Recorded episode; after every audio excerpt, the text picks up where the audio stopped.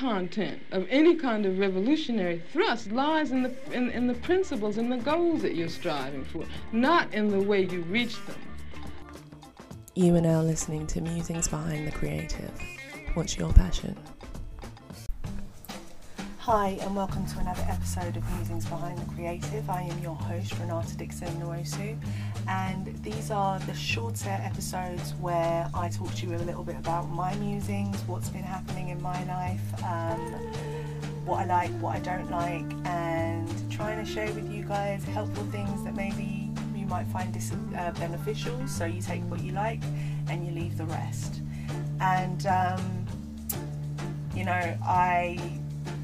had a lot of recordings that I had done, and there were going to be segments that I wanted to put out, and then I life happened life happened and everything went to shit, and um,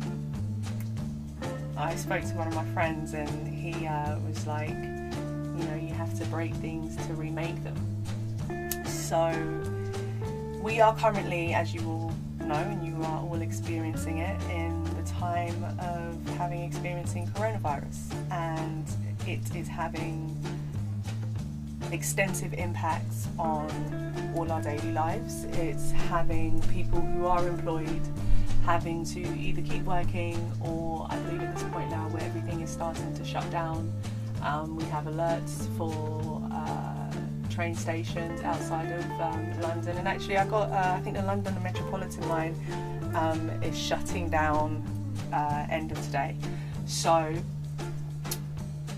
a lot of people have been made redundant, um, a lot of freelance contracts have ended. um, I was among those who, you know, I'd taken a month's break, you know, I had done my time of decompression, and Uh, I was about to, you know, I secured a freelance contract and had loads of other interviews to start getting other things in, and then they all got cancelled. They all fell through, and I'm not going to lie, it was just like, you're trying to build something, you're trying to have run your daily life, and something outside of yourself um, has such a big impact that you have to go back to the drawing board, and I can imagine it's very difficult to not get down, to not feel depressed, to, you know, not feel like, what's the point of even doing any of this? But this is a really opportune time for creatives if we frame it in a lens that allows us to be strategic. Um,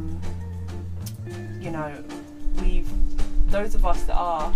old enough have, have or have those just anyone in life who has been paying attention,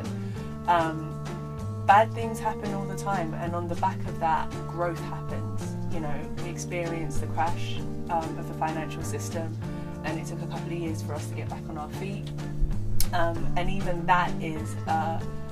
a large scale example of how you strategically get yourself through hard times.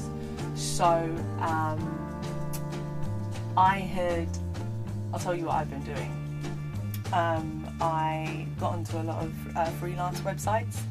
and I have started basically looking at the ability to offer my skills um, or my technical skills to people that would need it. Um, so for instance, you know, I have Revit experience, I have AutoCAD experience, I can video edit, um, I can do Photoshop work. So at this point I am having to look at alternative sources, because with everyone working from home there are still projects to be delivered, and the industry um, definitely needs to have time to um, basically recover, and companies that do have employees, the ones that they've either kept or, you know, they need to figure out their infrastructure on how to work from home. So with all this happening, um, I think over the next two weeks things will start, um, things are not going to be great for the next two weeks basically, um, but after the two weeks, you know, projects that still need to be done, so people will start looking um, a lot more. So this is a great time to look back on your portfolio, look back on the things that you have to offer, and really say to yourself, what are the things that I could offer to the public, offer to the consumer, that will allow me to um, make an income but also be happy with what I'm doing. And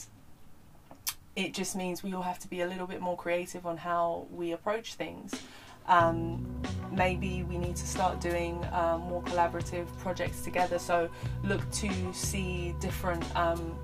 other creatives or different freelancers or different design communities that have similar interests as you do, and start partnering up with them. You know, see what can happen. Obviously, it's not like we can move around in large groups. In a lot of the museums, and um, I think last week the R A closed, um, they are closing for good reason. So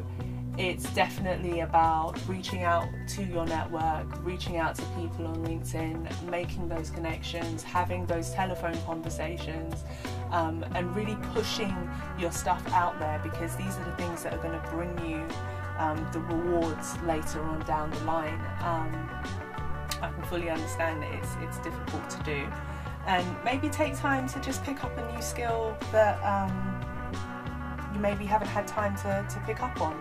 You know, it's a great time to have your Wi-Fi and your land, your internet running, and just um, go on places like Udemy, go on places like um, Lynda, and just upskill yourself. Take this time to really make sure that when the curve or the next, yeah, when the next curve happens, that you're able to follow that trajectory up the hill, because right now, I think we're like on a downward slope, and um, it's really going to change the face of um, working all over the world, not just in the U K, as to, you know, before pe- people weren't necessarily, or companies weren't um, one hundred percent open to people working from home. You know, there was the flexibility of, you know, you know doing flexible days, and um, definitely the company that I was working for at the time, Um, there were there were times and opportunities for me to be able to work from home. But in a world and day and time that we don't necessarily know how long it's going to take for um, us to recover as a global community, we really do have to start um, looking at other modes of working and supporting that um, for the interim. So um, obviously I can appreciate that everyone has bills to pay,